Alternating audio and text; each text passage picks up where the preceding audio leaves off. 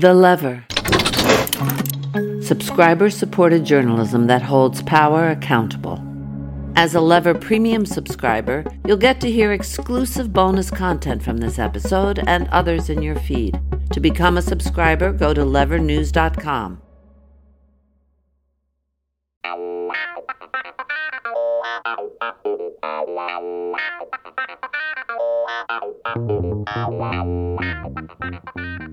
Hey everyone, and welcome to another episode of Lever Time. I'm your host, David Sirota. On today's show, we're going to be talking about how legacy media outlets, the biggest of big media, have been systematically greenwashing sponsored content from the fossil fuel industry during the climate crisis.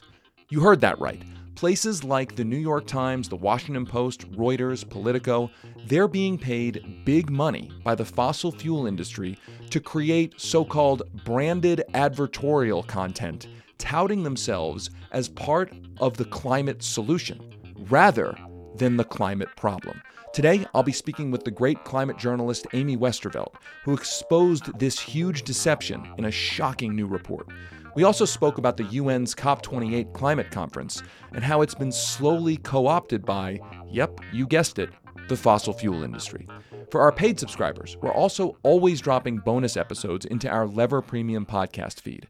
Coming up next week is my interview with Princeton professor D. Graham Burnett, who recently co authored an op ed for the New York Times about our ever diminishing attention span. This is due to what Graham calls attention fracking from social media giants whose primary business is to keep your eyes glued to your screen so they can profit from your attention. It was a really interesting discussion, and we're excited to share it with you on the premium podcast feed. If you want access to our premium content, head over to levernews.com and click the subscribe button in the top right to become a supporting subscriber. That gives you access to the Lever Premium podcast feed, exclusive live events, even more in depth reporting, and you'll be directly supporting the investigative journalism that we do here at The Lever. All right, we're going to jump right to our interview today with Amy Westervelt. Look, if you've been following our work here at The Lever, you know, we regularly report on the ways the fossil fuel industry greenwashes their true intentions. If you've never heard of it, greenwashing refers to when an organization spends more time and money on marketing itself as environmentally friendly than on actually minimizing its environmental impact. Whether it's the language of a press release, a private equity investment, or even a policy proposal, there are many, many ways a company or an industry can greenwash its messaging. Well, it turns out that some of the country's largest news outlets are also helping fossil fuel industry interests greenwash their message through the use of sponsored content, through things like advertorials, which are a combination of advertising and editorial content. Oil and gas companies are shelling out millions of dollars every year to some of the world's largest news outlets to produce and promote these advertorials and all sorts of other pro oil and gas propaganda. Places like the New York Times, the Washington Post, Reuters, Politico, they are all regularly producing sponsored content for the fossil fuel industry during the climate crisis, which is a huge problem for readers who often can't tell the difference between climate reporting and these branded advertorials. For today's interview, I spoke with climate journalist Amy Westervelt, who co authored this blockbuster report on the link between the fossil fuel industry and these big media outlets. We talked about this history of branded partnerships between fossil fuel interests and the media industry. We talked about how the actual climate journalists at some of these outlets feel about this type of sponsored content. And we talked about how messaging about carbon capture and hydrogen technology are providing a smokescreen for an ever growing expansion of fossil fuel production. We also talked about the recent UN climate conference, known as COP28, which has become yet another example of how the oil and gas industries manage to infiltrate and try to thwart any meaningful action against climate change. Hey, Amy, how you doing? I'm good. How are you? I'm good. Uh, your your latest report was uh, mind blowing, although in, in, some ways not surprising for those who fo- those of us who followed this uh, as yeah. closely as we do. Greenwashing. I think people have heard that term. Greenwashing, basically corporations pretending to be uh, environmentally friendly uh, while actually just washing themselves in that brand and not being environmentally friendly. But what your report did uh, last week was expose the machinery of greenwashing and how it connects to the biggest uh, journalism brands in the world. Uh, it's supposed to be that journalism is supposed to expose corporate greenwashing.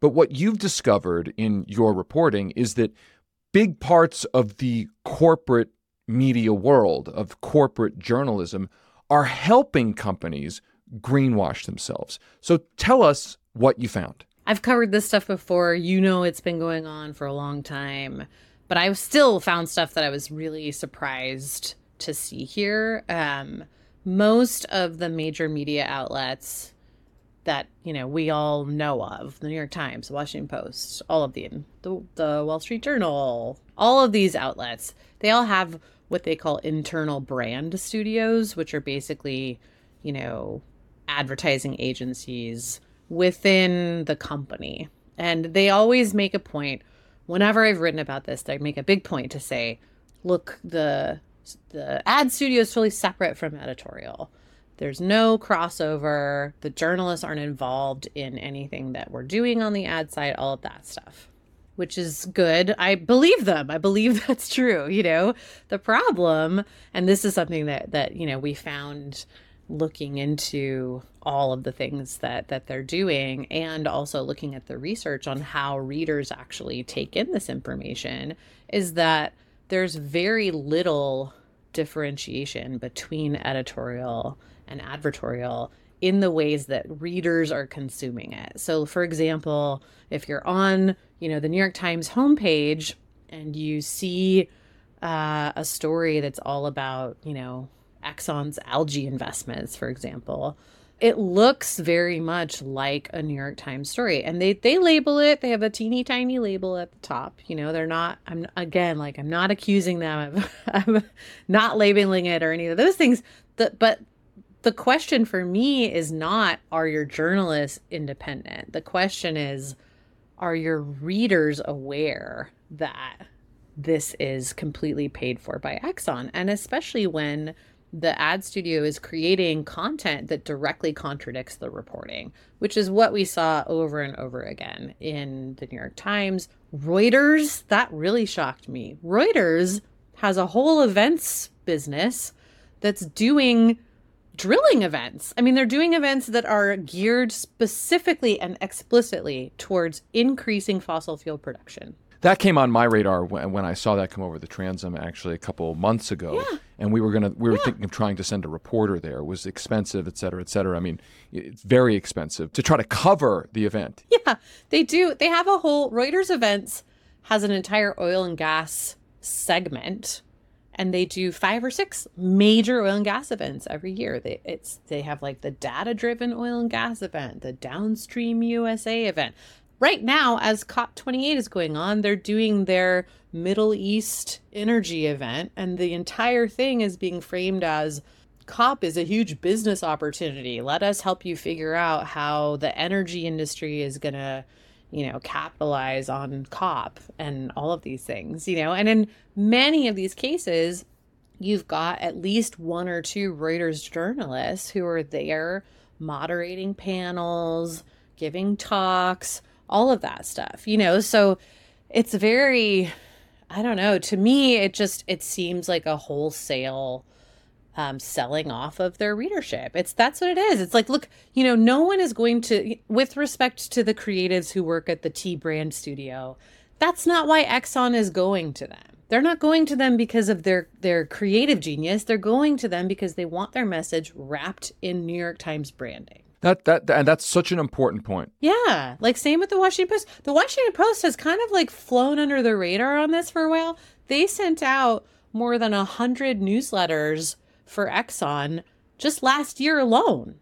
That's more than one a week.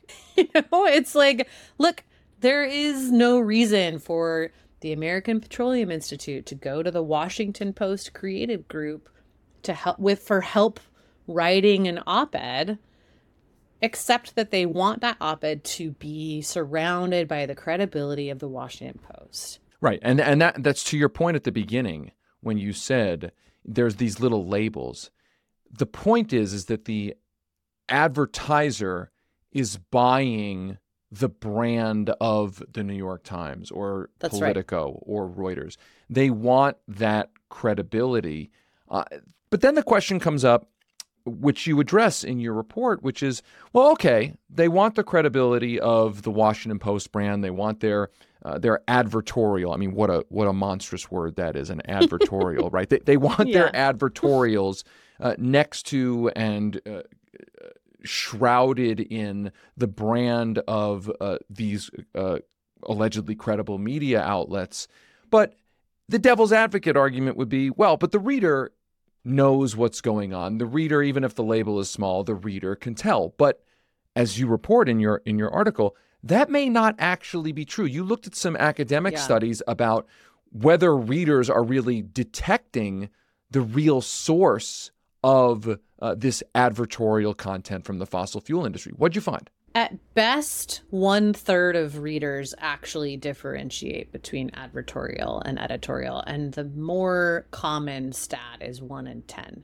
Not a single bit of peer reviewed research on the subject, which there's quite a bit of now. It's been kind of a thing for the last 10 years, you know?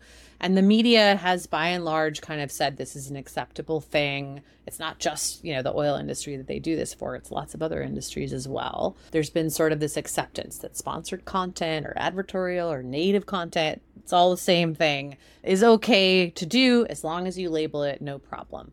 But the the research doesn't back that up. You know, if at most one in 3 people can can tell the difference. And the research also shows that the people who can tell the difference and who do notice that oh this is this is an ad not editorial and it contradicts what the paper's reporters say immediately lose all respect for that paper. The credibility goes down immediately. So it's like you know it's not ultimately serving the journalists that you're so quick to protect and say they're independent but you're you're totally selling them out Let's talk a little bit about what they tend to be selling in. Let's use let's advertorials. I mean, you mentioned the Yeah. Reuters uh, events, which are explicitly pro oil and gas. I mean, they are oil and gas conventions, conferences, Events. and the like. yes The yes. advertorial stuff, to my mind, is even more insidious because a lot of the advertorials are not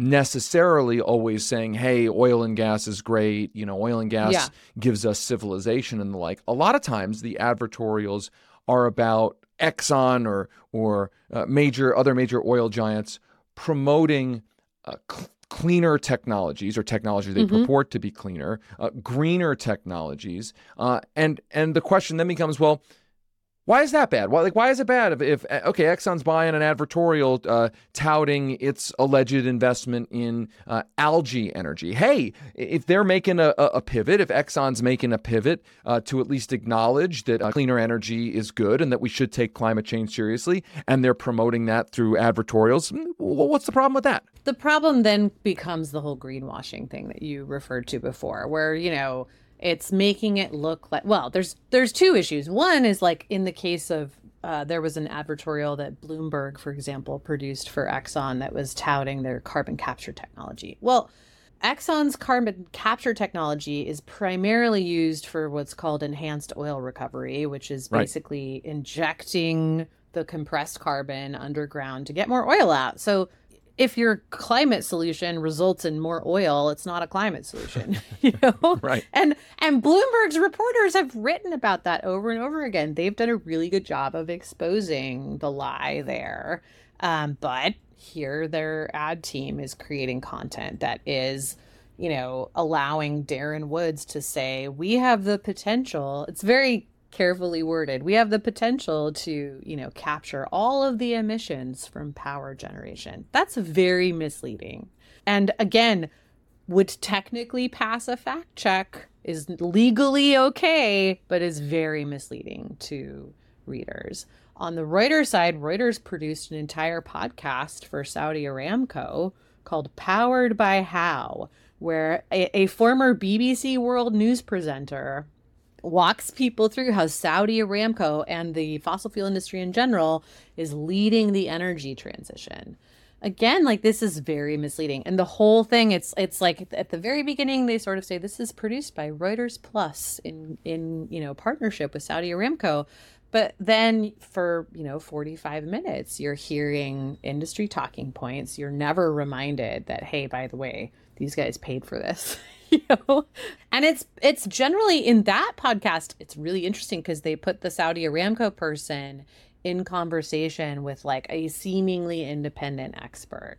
So it really helps make whatever they're saying seem like oh yeah this is just we're just having a business conversation or we're having a totally you know unbiased conversation about this issue. Let's i'm so sorry. That, that's okay. I, I have a dog here at, at, my house too. So dogs are welcome here on lever time. It's totally it's totally fine. I'm i'm he's he, i'm i'm glad your dog is is part of the audience. Um there, let's talk about the history of this because while this is new it has roots going back decades. The, the, the, whole notion of an advertorial. Uh, I, I, believe the relationship between Mobil Oil and a couple of these uh, uh, major media entities was kind of the beginning of this uh, in, in, in well, I guess in the in the seventies. Like, tell us about how how that all started back then. Yeah, it's really interesting. I mean, it, it's Mobil Oil, and particularly this guy that I'm obsessed with, Herb Schmertz, who is the VP of Public Affairs for Mobil Oil. Um, in 1970, he worked with the New York Times to create the advertorial. That's that's the origin of the advertorial. Proud legacy for Herbert Schmertz, the advertorial. Proud legacy, yes. And before that, the, the New York Times did not even allow advertising on the editorial pages. They didn't just not allow, you know, companies to write press releases and in those pages, they kept them separate because they were supposed to be editorial viewpoints from, you know, either staffers or regular columnists at the paper. So this was like a huge shift, and the New York Times was the first to do it. Um, and starting in 1970, Mobil Oil and then Exxon, once they acquired Mobil, they ran those weekly in the New York Times for decades. Geoffrey Supran and Naomi Oreskes did a study of all of those advertorials and found that of the ones that mentioned climate, 80% uh, tried to emphasize sort of doubt about climate science. Um, so that was a major way that a lot of, of early, you know, climate science denial was spread it wasn't just that you know herbert herbert schmertz was like a real pioneer of this of this whole realm of, of what they call issue advertising. That moment in 1970 represented a huge pivot for the whole industry where they stopped advertising gas and they started advertising ideas. And that is like a very very different kind of thing. Um, you know they start advertising policy positions and they start you know doing a lot more kind of reputational advertising and those kinds of things. That really wasn't happening before then. And when The Guardian decided to stop taking fossil fuel ads a few years ago, you know, the question is always, well, what about cars and what about airplanes and what about, you know, Amazon and all these other things that also have very high greenhouse gas emissions? Their response was, look, all of those other industries advertise a product or a service the fossil fuel industry advertises policy positions and you know their stance on different issues. That's what makes it fundamentally different which i think is a useful way to think about it because it's true. That's what i can't remember last time i saw an ad for a chevron gas station. I mean they they're here here and there you know? But they're less about selling their main product in their advertising and more about selling effectively a justification for their existence selling their ideas that will portray them as part of the solution to climate change, or at least a part of a future yeah. economy uh, in a climate changed world, which scientifically speaking doesn't really hold up. So they're that's what their agenda uh, is. I, I, guess they they they can afford to sell their their product less because their product is effectively a commodity. I mean, there's for the for the average consumer, there's That's no right. difference really uh, between the gas from Exxon or the gas from Chevron. It's just gas. So better to spend your advertising budget on these other things that build up your brand and position your company and your industry uh, as part of the long term uh, solution in a climate changed world.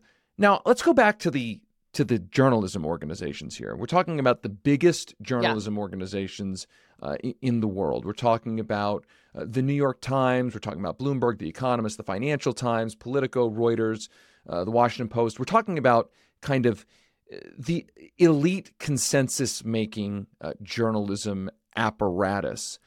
And then the question then is okay, those I've just named very big companies, right? Really big, well capitalized companies how much money does this involve for them right? Like what's the scale here yeah. that if we said if if they said or or or their readers said hey this is not acceptable i mean how much money are they really raking in from this? The largest by far is the new york times. We found um, through this this ad data service called MediaRadar that the new york times it has brought in over the last three years which is the time period that we looked at $20 million uh, from fossil fuel advertisers, which is a lot of money. However, I would say that's like that's a lot of money for your or my media mm-hmm. organization, but for the for oil companies or even climate philanthropies, that's not that much money. I feel like actually that is something that um, you know, folks in the climate space who want to shift this stuff should be looking at like, how do we dislodge that? If the concern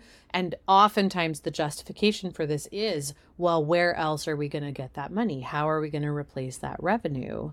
Then that to me seems like a place where climate philanthropists should maybe look, okay, because I've asked them actually, like, why don't you fund more investigative reporting at the New York Times, for example?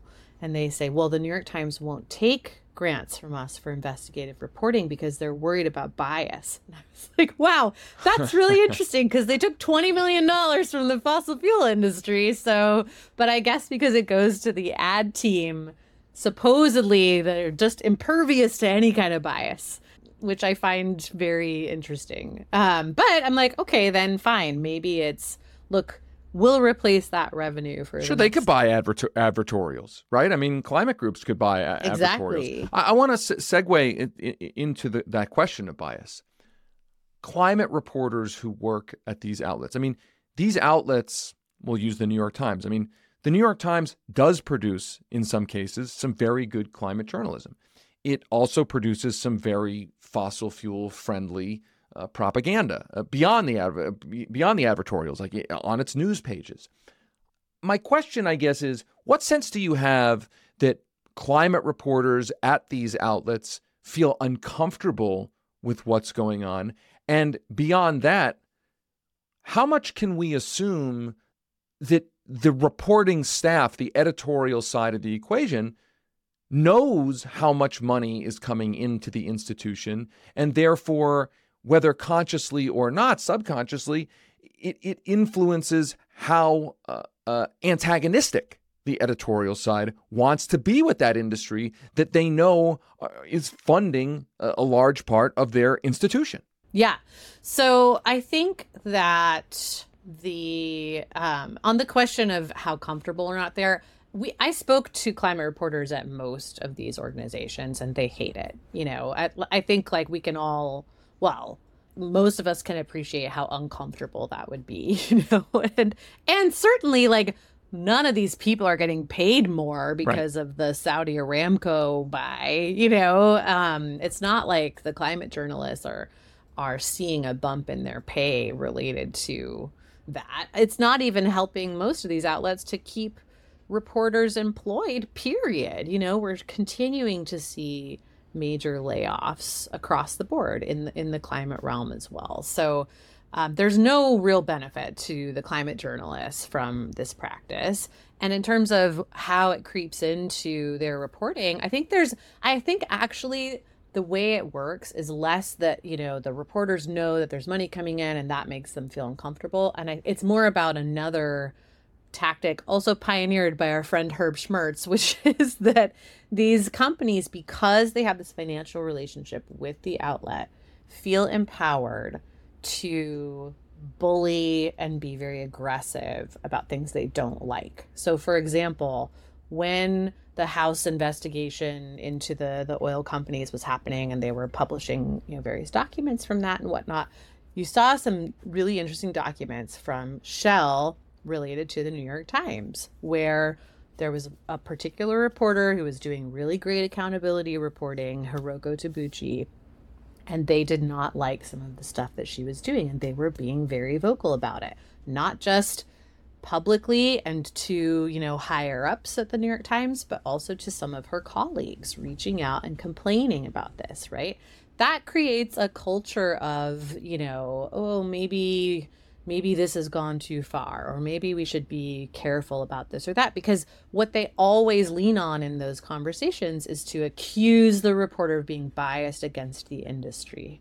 That's always the accusation. And that is something that um, comes right out of, I mean, Herb's, Herb Schmertz actually wrote a whole book about like how to do this. And this is like one of his number one rules is like if they if the reporter writes something that you don't like you have to jump on it right away. You have to publicly criticize them. You got to accuse them of being biased because journalists hate being accused of bias and they will overcorrect in your favor.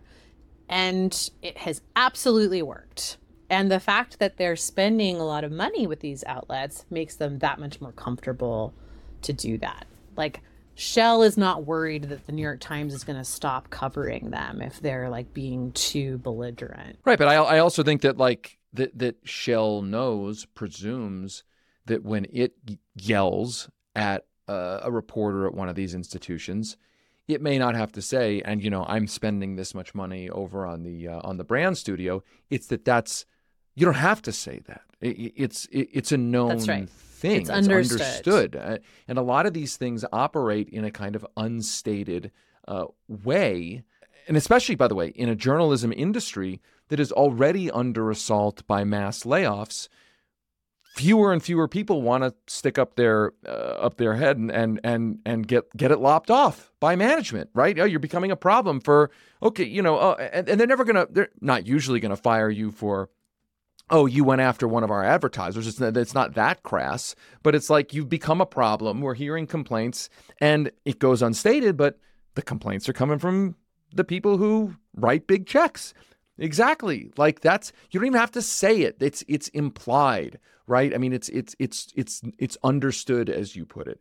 So this is all happening, uh, and your report comes out amid this international climate conference, which seems like a very public uh, attempt to greenwash the entire industry. Actually, it seems less subtle uh, than the advertorials were talking about. I mean, it, it, yeah. they don't even seem to be really trying. I mean, the head of the COP conference, of this year's COP conference, runs a state owned uh, fossil fuel company. I mean, that's, that's what he does.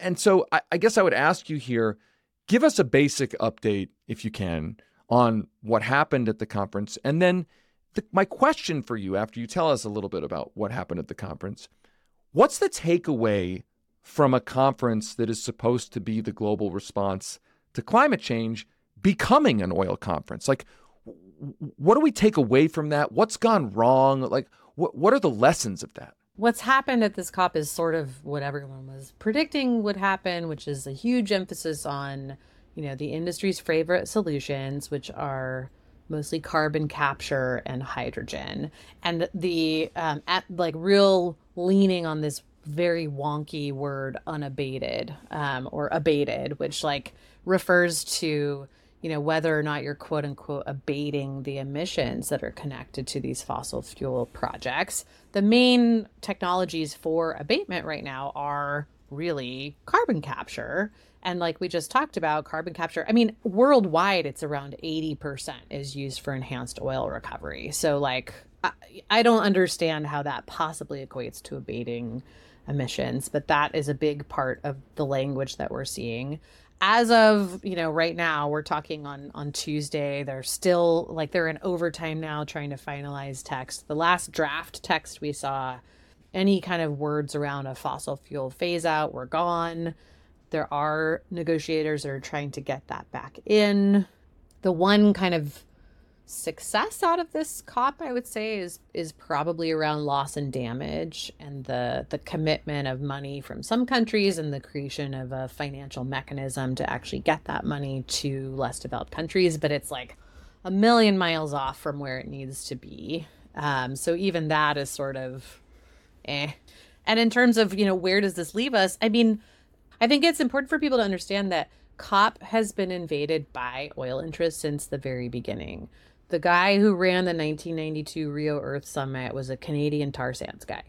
Like the the industry was there doing, you know, side meetings and and really was was fundamentally part of creating the UN framework on on climate change, you know, from the very very beginning. They are the ones that baked in the idea that you know, voluntary action was going to be enough to solve this problem. Um, and that again comes from a, a, long history of, you know, the PR industry really pushing that idea and the idea that, you know, the industry can just take its own steps and that will be enough and, and all of those kinds of things. So they've been there from the beginning. This is true of the IPCC process too. You know, the Intergovernmental Panel on Climate Change, several lead authors on those reports every single cycle are from fossil fuel companies.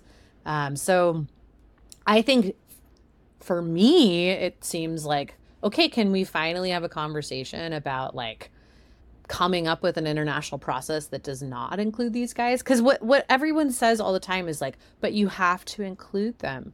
They, if they're not involved, then, and they're not bought into the solution, then it won't work.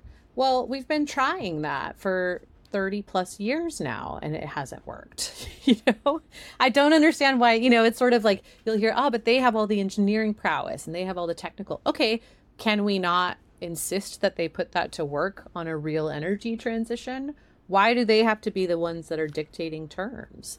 But you're dealing with an industry that is more powerful than any one government and that's the big problem things like COP are supposed to exist to deal with that problem, to get enough of a coalition of governments together that they have equal power to the industry. I want to I want to ask a follow up question to to why it hasn't worked, which which it seems that this industry has refused to try to adapt in in becoming energy companies as opposed to fossil fuel companies we have seen in the past other yeah. industries adapt. A- as an example, we're watching one right now. The automobile industry was an industry that was a combustion engine industry. It is now starting to adapt to become uh, a hybrid. Uh, uh, uh it's still making combustion engines, but it's starting to uh, add electric uh, power generation for cars. It is adapting. Uh, that's not a silver bullet solution, but it's an industry that's adapting. The yeah. fossil fuel industry, it seems to me, has not made any real serious at scale effort to adapt, uh, uh, broaden the portfolio from being just fossil fuel companies. I mean, some companies, I guess, are a little better than, than others, but at large, the industry remains not an energy industry, but a fossil fuel industry. I just wonder, from your perspective as somebody who's reported on this and studied this, why has this industry been so resistant to diversify its own set of businesses? What is it? I mean, it's not like they lack resources for future investment. So, what is going on here? Yeah, actually, that was the thing that finally made uh, Christiana Figueres be like, okay, these guys are not going to ever operate in good faith. She she talked about this recently, where she said, look, they have always told me that it was a capital problem, that actually they just didn't have the capital to sort of fund this pivot in a big, large scale way, and so um, she has said that she you know, kind of believed that when they had these windfall profits from the Russia Ukraine situation, that they would invest. Okay, here we go. They've got the money. Now they're going to do it. And of course, all they did was, you know, pay back higher uh, dividends and stockpile money and, you know, whatever else. Um, so at that point, she kind of finally was like, okay, these guys are just full of it. They're never going to do it. The reality is, they have not found anything that makes as much money as oil and gas. That's it. It's like it's there's nothing more to it than that. It's greed, you know. It's just that. But but to be precise, it's not that they haven't found things that can make money. Just it's not that they haven't much. found uh, yeah, the margins are right. not as much as oil and gas. So it seems to me that they refuse to accept lower margins. It's not that they refuse to accept. It's one thing to say I I I I reject the idea that there's just in a world where there's no business to be made on energy, we we have to stick with this one thing. They're not. There's no proof that you can't make money uh, on cleaner sources of energy. This industry is saying we refuse to accept the amount of profit that we're making. We could make less profit, aka be sustainable, still make money for our shareholders, but we're not willing to accept less than the amount of profit we're making for our shareholders than we do now. I mean, that really is kind of sociopathic. Yeah, that's it. That's exactly it.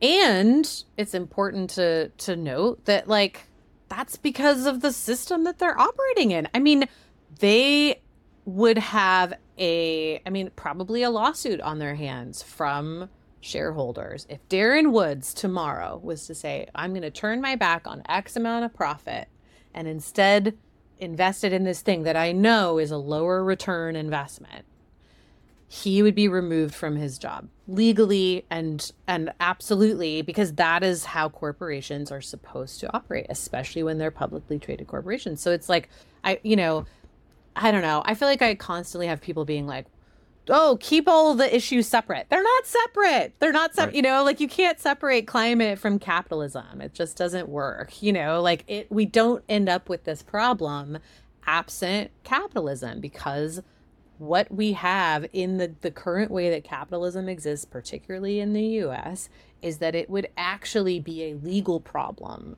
for a CEO like Darren Woods to act according to his conscience rather than according to what would deliver the most amount of profit. Although, although there is an economic argument. I mean, it's it, Totally. the, the economic Yeah. argument is, uh, to be more precise about it, it's capitalism plus short-termism. I can only think about revenues and profits in the, The next, next quarter. quarter, yes. I can't think about revenue and profit in the next 25 years, the next quarter century. Which actually, though, they are thinking about it. The whole way that they are structuring these deals in places like Guyana and Mozambique and all these what they call frontier countries where they're exploring for oil and gas, right? Is and I mean Darren Woods said it in their most recent one of their recent analyst calls. He said, "We're taking Guyana, which would have in the past been a long-term play, and turning it into a short-term play." Why are they doing that? Because they know that they're not going to be able to make as much money off of oil and gas in 10 years. And so instead of doing structuring it the way they usually would, they're making sure that they can get paid out in the next decade and they can leave all the risks and liabilities with the with the government of Guyana in 10 15 years. Right. I mean, I mean, this is this is the crazy dynamic. They they see the writing on the wall. Totally. cleaner sources of energy are becoming more cost competitive, which means they got to try to, from their perspective, they believe they have to try to rake in as much money uh, in in profit right now because those profits may not be there down the road, may not be there for reasons that are for sort of human survival, survival of the planet, and so it it actually accelerates uh, their frantic effort to to pump more oil and and and if that dooms the climate that's the rest of our problem it's not their problem even though of course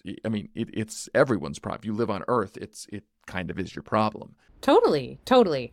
I do. I mean, I fully expect to see because all of these companies have been researching and developing alternative energies for a long time. They just don't want to actually pivot to them until you know the exact right moment where they think the math is going to pencil out the best for them. You know, um, and it, they, they're not. That's the like the thing. Again, God, I, I'm I'm so obsessed with Herb Schmertz. The other thing he came up with is the whole idea of corporate personhood. He like he and Mobil in the 70s started backing all of like the legal precedents to what would eventually become Citizens United.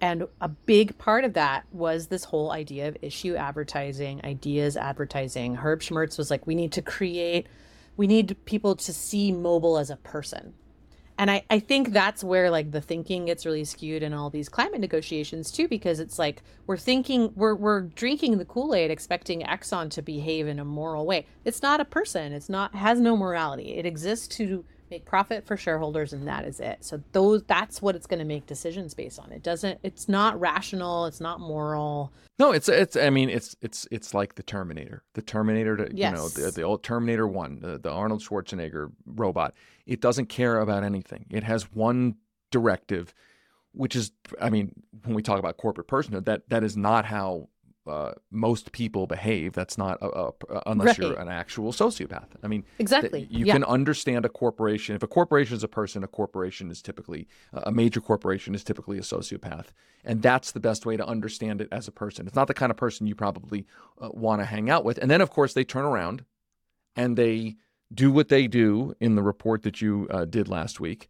Uh, they join up with the biggest news organizations in the world to greenwash themselves and sell themselves as um, as focused on climate change, as focused on solutions, even though you can see in their financial filings and in their in their actions in the in the public policy sphere, they are anything but caring about uh, the climate uh, the climate crisis. Amy Westervelt is an award winning investigative journalist, the founder and executive editor of Drilled Media, which is an investigative reporting project digging into the various forces obstructing action on climate change. We're going to link to the wonderful piece that uh, she uh, and her colleagues reported about this link between the fossil fuel industry and the major media outlets uh, that many consider to be the most trusted in the world. It is must read uh, kind of uh, reporting. You have to check it out. We'll link to it. Amy, thank you so much for taking time with us today. And thank you, as always, for your wonderful reporting. Thank you. Thanks for having me. Thanks for everything you guys are doing too. I'm always like, ooh, good Lever story. Yes. Thank you. Thanks a lot. Thanks a lot. That's it for today's show. As a reminder, our paid subscribers who get Levertime Premium, you get access to our regular bonus episodes. This week's bonus episode is about corporations attempting to frack your attention. It's a good one. To listen to Levertime Premium, just head over to levernews.com to become a supporting subscriber. When you do, you get access to all of the Lever's premium content, including our weekly newsletters and our live events. And that's all for just 8 bucks a month or 70 bucks for the year. One last favor please be sure to like, subscribe, and write a review for Lever Time on your favorite podcast app. The app you are listening to right now, take 10 seconds and give us a positive review in that app. And make sure to check out all of the incredible reporting our team has been doing over at levernews.com. Until next time, I'm David Sirota. Rock the boat. The Lever Time Podcast is a production of The Lever and the Lever Podcast Network. It's hosted by me, David Sirota. Our producer is Frank Capello, with help from Lever producer Jared Jacang Maher.